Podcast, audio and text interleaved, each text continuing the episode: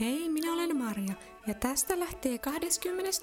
jakso kirjassa Oppilas ja Uneksia sarjassa Manaajan matka. Ja kymmenes luku. Elan kulkee talossa etsien jotakin. Hän käy joka huoneen läpi sysipimeässä, kuumuuden pusertuessa hänen ympärilleen kuten pimeyskin, niin että liikkuminen on vaivalloista kuten vedessä – hän yrittää jatkuvasti kaivaa mielestään loitsua, jolla valo saadaan aikaan, mutta hän ei ole täysin varma, onko hänelle edes opetettu sellaista, eikä hänellä ole muistiinpanojaan. Hiki noruu hänen silmiinsä, mutta muutenkaan ei näe mitään.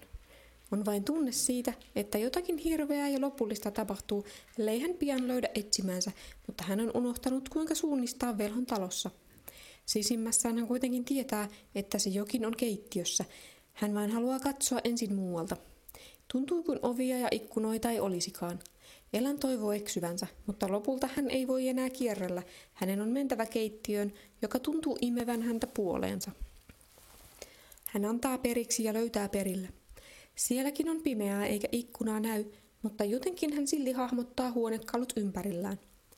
Hän ui peremmälle ja avaa keittiön kaapin. Hyllyltä pääkallot virnuilevat hänelle. Ne ovat aina olleet häntä vastaan. Elan tuntee selässään niiden tuijotuksen. Hänen päässään surisee ja hänen on vaikea keskittyä päänsäryn takia, mutta tämä on elintärkeää. Sitten hän tunnustelee seinää sysimustan leivinuunin vieressä. Hänen kätensä osuu ovenkahva. Kuinka hän ei heti muistanut sen olevan siinä? Elan kiskoo ja vetää, tajuaa sitten kääntää kahvasta ja ovi aukeaa ääneti. Seiniä reunustavat kirjahyllyt ja kaukaa hehkuu punertava valo, mutta ei lainkaan kutsuvana. Sitä paitsi käytävä näyttää viettävän alaspäin ja kapenevan aivan pieneksi, vai näyttääkö se vain sillä loitotessaan?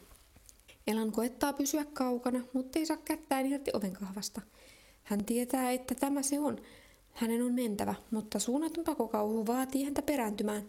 Jokin muu taas vetää häntä sisään kuin virta mutta ovenkahva ei päästä häntä irti, vaan polttaa hänen kättään. Hän yrittää vetää sen pois, mutta mikään ei auta. Hän huutaa ja muistaa, kuinka tukkia suunsa vasta, kun on liian myöhäistä. Hän seisoo nyt keskellä keittiötä, siinä missä pöytä ennen oli. Salainen ovi on yhä avoinna, ja varjonurkassa ottaa muodon. Se on pitkä ja hoikka, iho melkein musta, tukka musta. Sillä on lyhyt mekko ja sivuilla roikkuvat sirot kädet. Sitten se ojentaa toisen niistä Elania kohti. Ellan ei muistanut ennen heränneensä omaan huutoonsa, niin että itsekin kuuli sen. Hän löysi kuitenkin itsensä huitomasta typerästi ja peitto oli kiertynyt hänen ympärillään. Kesti aikansa ennen kuin hän pääsi rimpuilemaan siitä irti. Pahinta oli, että oli yhä aivan pimeää, ei kuitenkaan yhtä pimeää kuin painajaisessa, ja tuntui paljon kevyemmältä olla. Mikä helpotus. Hän kompuroi ikkunalle ja näki sumuisen puolikuun kaakossa kurkistelevan puiden latvojen läpi. Se rauhoitti, mutta ei tarpeeksi. Vuoteeseen hän ei halunnut enää asettua ja häntä pelotti valtavasti lähteä alas. Pienempänä hän oli tällaisissa tapauksissa mennyt isän ja äidin makuuhuoneeseen ja ryöminyt äidinsä kainaloon, kunnes oli tarpeekseen saanut kuulla Erseliltä sen olevan vauvojen touhua. Vihdoin Elan kuitenkin ryhdistäytyi sen verran, että lähti laskeutumaan portaita. Päänsärky ei ollut kadonnut heräämisen myötä mihinkään. Tämähän on hullua. Kävelen takaisin siihen kamalaan paikkaan mutta olihan hän aiemminkin oleillut keittiössä täysin turvassa. Ja jos jotain tapahtuisi, hän huutaisi Shadiramin apuun, ja Jeldanar oli varmasti nytkin lähellä.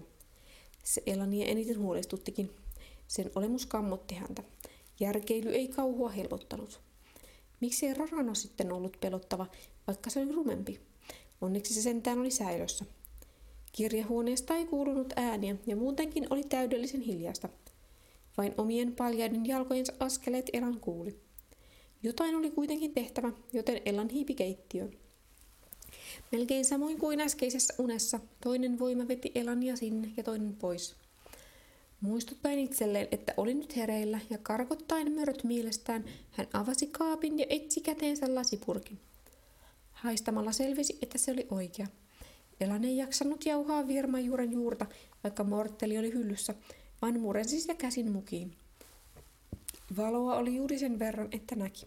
Hän otti vettä tynnyristä, mutta ei halunnut herättää ketään tai kenenkään huomiota kolistelemalla lisää. Hän istui pöytään ja keskittyi loitsuun. Hän ei ollut onnistunut siinä täydellisesti, mutta ei kai se voisi näin pienessä mittakaavassa aiheuttaa muuta vahinkoa kuin että hän polttaisi taas sormensa. Pitikin muistuttaa, kättä alkoi poltella taas, mutta sen se saisi nyt kestää. Varoen koskettamasta mukia Elan laittoi kätensä sen ympärille, etsi magiaa ja koksasi itseensä toivoakseen tarvittavan määrän. Loitsun hän lausui niin hiljaa, että tuskin itse kuuli, eikä hän pysähtynyt ihmettelemään, miten hän siinä kunnossa pystyi niin hyvin keskittymään. Taika pysyi mielellään hänen otteessaan ja vesi alkoi lämmetä. Elan tunsi, miksi virmajuuren aineet vapautuivat ja liukenivat veteen vasta sen ollessa kuumaa. Pitkä liottaminenkin olisi tehnyt saman. Lämpötilaa ei ollut oikeastaan vaikea nostaa, kun hän pisti vain veden liikkeelle. Ei se silti näkyvällä tasolla näyttänyt liikkuvan. Kohta ohut höyryvana nousi mukista. Viermajuuren kitkäryys alkoi jo tuoksua. Tuntui orvolta istua siinä tuolilla, joten Elan siirtyi leivinuunin toiselle puolelle ja istui kyyryisen kylkeä vasten. Ei kuitenkaan sille puolelle, josta ovi oli löytynyt unessa. Kukaan ei nähnyt eikä välittänyt, vaikka jokin olisi nähnytkin. Varjossa lymytessään hän lämmitteli lämmöllä, jonka itse oli saanut aikaan, ja muurista hohkasi myös lämmön aavistus aluspaidan läpi. Shediram oli opettanut, ettei kylmyyttä ollut olemassakaan. Se oli vain lämmön puutetta, ja lämpö oli energiaa eli liikettä. Elani ei oikein ollut ymmärtänyt silloin, olihan hän usein kokenut kylmää, joka siirtyi esimerkiksi ilmasta tai kylmästä kiviseinästä siihen nojaavaan ihmiseen. Nyt hän tajusi, että lämpö olikin se, joka siirtyi ihmisestä seinään. Saattoihan seinäkin tuntua lämpimältä sen jälkeen, kun siihen oli nojannut. Olikohan mikään sitä, miltä normaalisti vaikutti? Koko ajan taustalla vaan inhottava tunne, että joku näki Elanin, mutta hän ei nähnyt tätä toista. Siitä hän alkoi saada tarpeeksi. Demonit saisivat olla näkyvillä.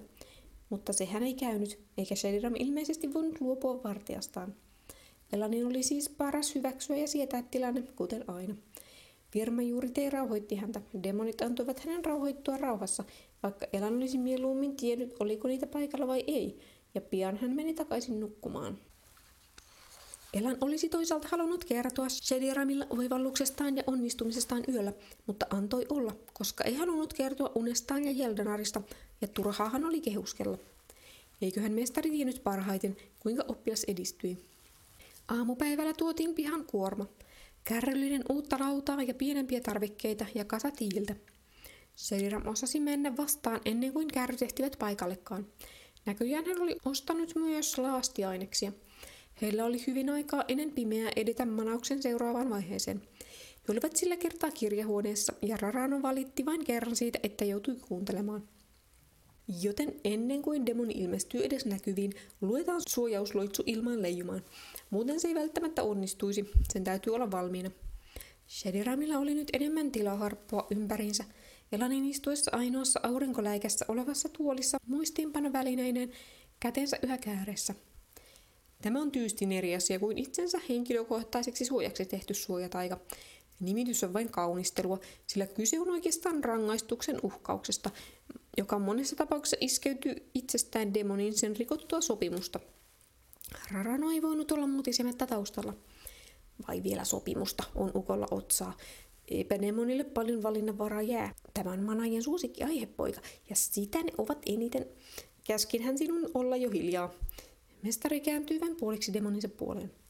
Vai etkö muista, mikä loitsu itseäsi vaanii?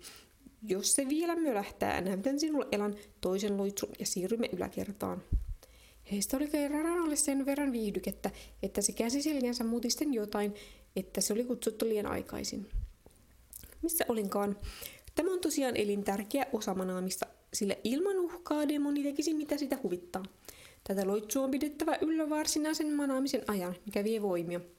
Itse manaus ei oikeastaan ole niin vaikea, kun kuvio on apuna. Sen jälkeen suojaus luetaan uudelleen demonin kuulen. Tällä kertaa keskitymme näihin loitsuihin. Elan kastoi kynänsä mustepulloon, joka tasapainotteli kapealla ikkunalaudalla ja kuunteli. En edes tiedä paljonko näitä on jo keksitty. Näissä käytetään sekä ikuista kieltä että Vetsteinin riimuja, joilla asia hoituu tietysti helpommin, ja jokin ainesosa antaa viime silauksen ja vahvistaa vaikutusta. Osa toimii itsenäisinä loitsuina, kuten jos teet näin, tapahtuu näin. Suurin osa liittyy myöhemmin tulevaan ehtoon. Sheriram säänneli taas Elanille joukon loitsuja ja tuli tarkistamaan, kirjoittiko hän ne oikein. Virheitä oli lohduttoman paljon, sillä ikuisen kielen lausuminen oli niin erilaista kuin Lesreanin. Kirjaimiakin oli enemmän. Ne loitsut, joita Elan osasi, hän oli oppinut lähinnä kuunnellen, ja oli aina hyvin vaikea lausua kirjoitusta. Eräs tällainen loitsu sai uhrin jähmettymään paikoilleen sillä hetkellä, kun se teki jotain kiellettyä, ja tämän pystyi vapauttamaan muutamalla sanalla. Toinen taas sai koko demonin syttymään liekkeihin, mikä varmaan sai sen tehokkaasti keskeyttämään tekonsa. Toisen tyyppisille loitsuille esimerkiksi sen demoniset voimat saatiin kokonaan salvatuksi, niin ettei niitä voinut käyttää ilman erillistä lupaa. Miksei tämä yksi riitä? Elonin mielestä moni taika kuulosti turhan julmalta. Se olisi aika kätevää. Ota huomioon esimerkiksi se, ettei käskyläinen ole aina lähelläsi, jos lähetät sen muualle, vaikka vakoilemaan. Ja eri manaajilla on aina omat tapansa hoitaa asiansa. Suojausloitsut vain ovat välttämättömiä, jos haluaa demoninsa pysyvän kurissa. Typerä on otus, joka ei hillitse itseään, vaikka tietää sitoutuneensa näihin, joten on niiden omaakin syytä, jos joutuvat kärsimään. Yleisimmin käytetyt loitsut ovat niitä, jossa manalainen vain humpsahtaa siinä samassa takaisin hornoon, jos se yrittää vahingoittaa isäntäänsä tai jos manaaja sattuu kuolemaan. Viimeinen on tehtävä silloinkin, kun tällainen mahdollisuus olisi häviävän pieni. Aina sitä voi kuolla koska tahansa. No ei nyt aivan, mutta pian minäkin olen sen verran iäkäs. Elannista manaaja vaikutti kuitenkin terveeltä ja hyvinvoivalta, vaikka ei hän voinut olla täysin varma. Normaalistihan kaikki loitsut raukeavat niiden tekijän menehtyessä, mutta demonin kutsuminen on vähän eri asia. Sitä sitovat loitsut kyllä purkautuvat, ellei joku toinenkin maagikko ole niissä mukana. Ilman portaalia tai tuota taikaa mikään ei pakota demonia lähtemään. Muista kuitenkin, että monet ovat äärimmäisen nenäkkäitä ja pikkutarkkoja siitä, mikä niiltä on kiellettyä ja miten niitä on käsketty. Tällaisissa tapauksissa se on kyllä ansainnut kurinpalautuksen vaikka yksittäisellä loitsulla – sen voi tehdä, koska suojausloitsu periaatteessa estää sitä puolustautumasta. Elan ei osannut päättää, pitikö tästä vai ei.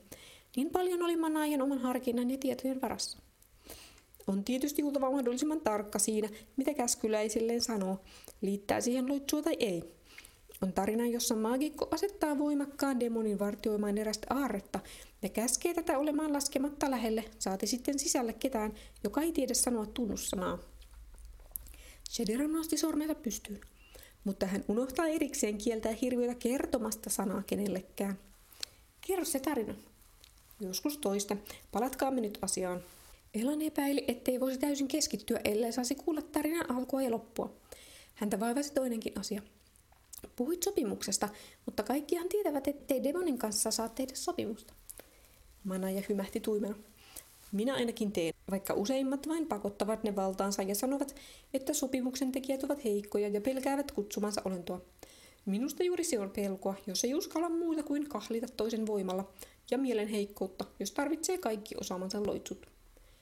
Elan oli melkein huijantunut, kun mestari ajatteli niin. Hän kirjoitti monta loitsua ja myös sen, miten ne saivat aikaan, ja välillä ääntämisohjeitakin tarvittiin. Rohtinaan nimi, demonin nimi, vei dispa komea, vei nusma viseme, ruhtinas demoni gunes dupiden viseim, oppamal aigar tamil opmal. Siinä oli valtavasti pänttäämistä, eikä hän edes tulisi tarvitsemaan näitä aikoihin. Mestarin mukaan hänen piti ruveta jo varhaisessa vaiheessa varastoimaan loitsuja, sillä vain silloin ne pysyivät tiukasti takaraivossa. Turhauttavaa siitä tulisi, varsinkin kun riimut eivät sanoneet hänelle mitään, eikä Shediran vielä suostunut selittämään muuta kuin, että niiden kanssa oli helpompaa kuin ikuisen kielen varovaisten valmiiden temppujen. Eikö hänellä keksisi omia muistiikkoja?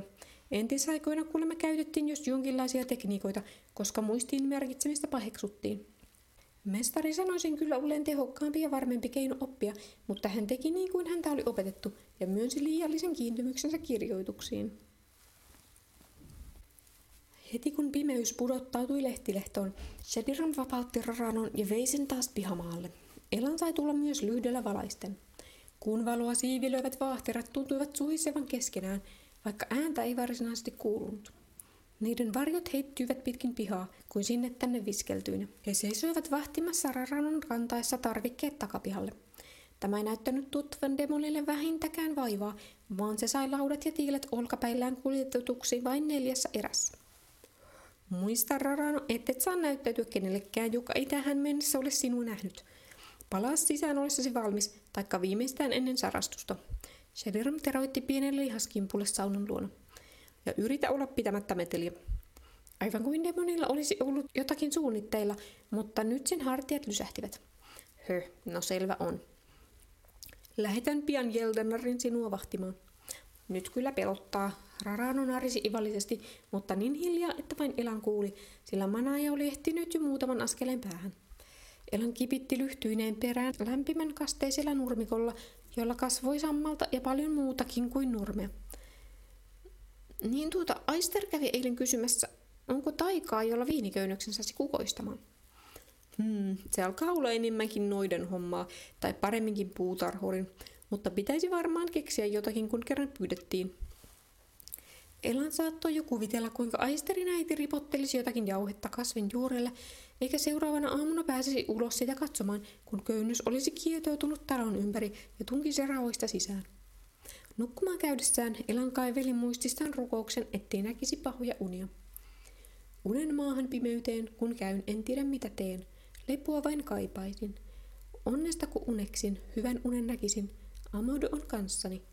Olkoon rauha seurani, unen Jumal lähelläni. Turvaa lepo lapsesi.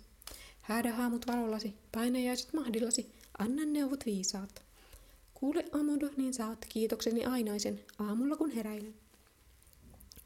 Herättyään Elan ei kunnolla muistanut, mitä unta oli nähnyt. Niihin olivat vaikuttaneet välillä ulkoa kantautuneet kolahdukset. Mitään kovaa meteliä ei kuitenkaan ollut syntynyt, edes Vasaran pauketta ei ollut kuulunut. Hän totesi, että Shediramin täytyy olla yhä vuoteessa. Elan oli liian utelias pysyäkseen poissa takapihalta, ja miksi olisi pysynytkään? Aamu oli aina lintujen aikaa. Silloin ne juhlivat ja pitivät konserttiaan ja laulukilpailujaan, ja suhahtelivat sinne tänne kuin vertaillakseen myös lentotautojaan. Tai ehkä oli kyse vain hyönteisten pyydystämisestä, mutta mikä sai ne karkeloimaan ryhmissä samaan tahtiin? Kai niilläkin oli oma kulttuurinsa. Astellessaan taas paljon jaloin sammaleisella ja kosteella nurmikolla, Elan tunsi itsensä tunkeilijaksi, niin kuin tunsi astuessaan metsään tai toisen kotiin. Sauna näytti heti ryhdikkäämmältä, ja seinissä näkyivätkin tuoreet vaaleat laudat, vaikka suurin osa niistä oli sisäpuolella. Katta oli siististi paikattu, ja nurkassa komeili tiilistä vastamuurattu kiuas. Luukku siinä oli sama kuin ennenkin, ja varmaan ritilläkin, jonka Elan näki katsoessaan sisälle. Lauteetkin oli osin uusittu. Kiviä kiukaalla ei ollut, vaan muuta ei voinut kuin ihmetellä muutosta. Kun hän palasi sisään, oli manaja jälkeillä. Hän sanoi yöllä Raranon herättäneen hänet röyhkeästi, ja hän oli asian tarkistettuaan lähettänyt demonin takaisin hornaan. Päästiin siitäkin. Hyvin se työnsä teki, ja ehdit myöhemminkin nähdä, kuinka demonin karkotus tapahtuu. Se on huomattavasti yksinkertaisempaa kuin manaaminen. Elan lähetettiin taas torille ostamaan ruokatarvikkeita ja muuta, ja Shadiram sanoi etsivänsä kiukaaseen sopivia kiviä. Elan mietti mielessään, tekisikö hän siitäkään kokonaan itse. Liamin talon kohdalla Elan tunnisti Aisterin selän. Poika oli myös menossa johonkin. Tuntui typerältä kulkea tutun ihmisen perässä, varsinkin kun hän voisi huomata Elanin tulleen siellä pitkän matkaa, joten tämä mietittyään juoksi hänet kiinni. Hei Aister, mihin matka? Aister virnisti takaisin. Äiti muori käski ostoksille, kuinkas muutenkaan, ja sinä näytät olevan samalla asialla. Ei aivan, olen mestarini asialla.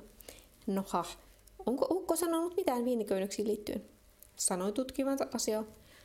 Hyvä, kumma juttu muuten. Isäni tuli eilen tosi myöhään kotiin ja sanoi nähneensä valoa teidän talon pihassa, vaikka muuten oli jo pimeä. Niinkö? Mietin vain, mitähän siellä oli tekeillä. Aisterin hymy oli melkein anteeksi pyytävä, aivan kuin hänestä olisi tuntunut typerältä kysyä jotain sellaista. Elan ei keksinyt, kuinka olisi välttynyt valheelta. Kun yhden päästi, se poiki lisää, eikä ihme, jos jossain vaiheessa jokin yksityiskohta lipsahtaisi. Saunan kunnostaminen jäi vähän myöhäiseksi, mutta osahan velho valotaijan, joten pimeys ei häntä estä. Toivottavasti siitä ei aiheutunut häiriötä. Miksiköhän Aisterin isä oli kulkenut Shediramin talon ohi? Tarkkailtiinko heitä? Mitä jos vaikka poika vakoili heitä? Ei tietenkään, Aisterhän oli tuntenut hänet jo kauan. Onneksi kukaan ei voinut kuulla, mitä Elan ajatteli. Tuskin sentään, mitä sinun pitää ostaa? Heidän lähdettyään eri suuntiin torilla Elan kulki hiljakseen Adaplenin temppelille, vaikka sinne oli melko pitkä matka. Lähestyessään hänet valtasi asiaan kuuluva kunnioitus jotakin epämääräistä ja rajatonta ja ikuista ja käsittämätöntä kohtaan. Ostettuaan mestarinsa rahoilla pihalta hedelmiä, hän uhrasi ne sisällä alttarille, omistaen osan niistä mielessään Aetsualle ja osan Amodolle. Nämä hän tunsi eniten läheiseksi itselleen, jos edes heitäkään. Hän ei viitsinyt mennä puhumaan papille, joka kierteli seiniä, nyökkäsi vain. Ei hän tiennyt, mitä olisi sanonut, eikä nyt vain tuntunut siltä. Ehkä sanat eivät ole tarpeenkaan. Pyhätöissä tuli aina rauhallinen tunne siitä, ettei tarvinnut ajatella mitään, mitä ei nyt ajatellut, sillä joku tiisi paremmin, mikä oli tärkeää, ja kaikki tarpeellinen tulisi kyllä itsestään. Tuli sellainen olo, ettei ollut ainoa ja yksin, vaan osa jotakin yhteistä. Oli hyvin harvinaista kokea niin, vaikka moni näytti tavalla tai toisella siihen pyrkivän. Sinä päivänä eikä seuraavana opeteltu mitään uutta. Harjoiteltiin vain taikoja ja opeteltiin muistiinpanoja ulkoa, mihin kulukin paljon aikaa. Vielä sitä seuraavana päivänä tuli vieraita. Tai eivät he mitään vieraita olleet, eikä oikeastaan ollut vielä päivä. Elan oli tiskaamassa kuudessaan koputuksen ja meni avaamaan, kun kukaan muu ei mennyt. Elmane seisoi oven takana odottamassa ja Eknea kurkisti hänen takaansa. Täälläkö sinä asut, Elan? Tyttö tuli lähemmäs. Hän näytti aika väsyneeltä ja loukkaantuneeltakin, sen näki törröttävästä alahuulesta. Elan toivoi, ettei ollut koskaan lapsena näyttänyt siltä ainakaan muiden nähden. Tänne oli hirveän pitkä matka. Äiti haluaa päästä minusta eroon. Hän siivoaa Eldran vierailua varten. Selvensi Elmalle järkevästi Elanille. Muista tulla ylihuomenna tädin luo, tai tule iltapäivällä meille, niin menemme yhdessä. Sukujuhlat siis. Häitä luunuttamatta sellaisissa Elan oli ollut vain kerran, eikä se päivä ollut päättynyt hyvin, mikäli hän siitä mitään muisti. Älä nyt liikaa innostu. Ehkä ne yritti nähdä sisään. Minua väsyttää. Onko se velho täällä? Kyllä kai. Tulkaa toki käymään sisällä.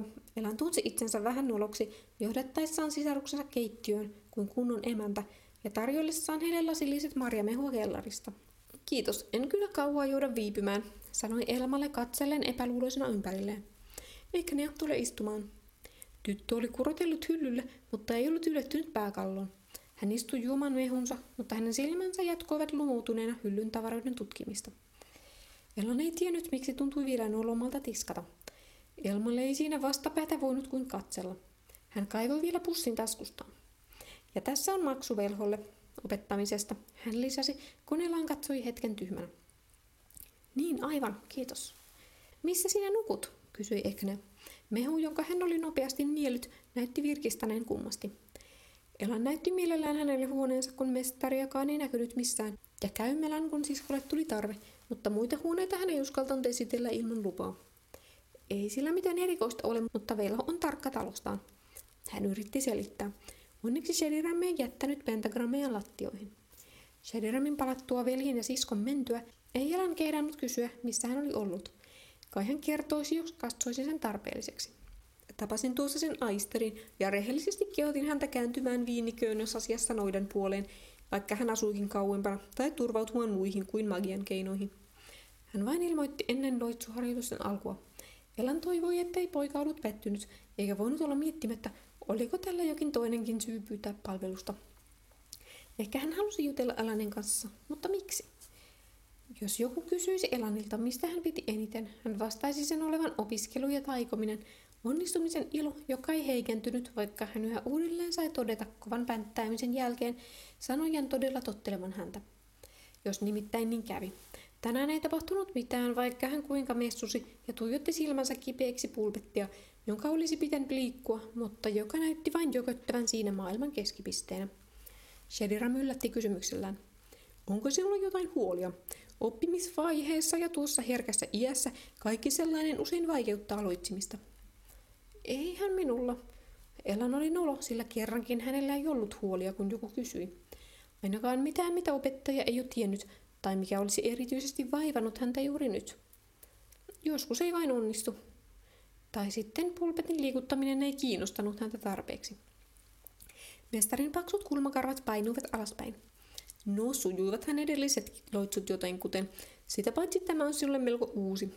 Elania ärsytti suunnattomasti, kun joku tällä tavalla sanoi jääneen hänen ajatuksensa, mutta ei rohjennut sanoa mitään. Joten kokeilkaamme taas huomenna.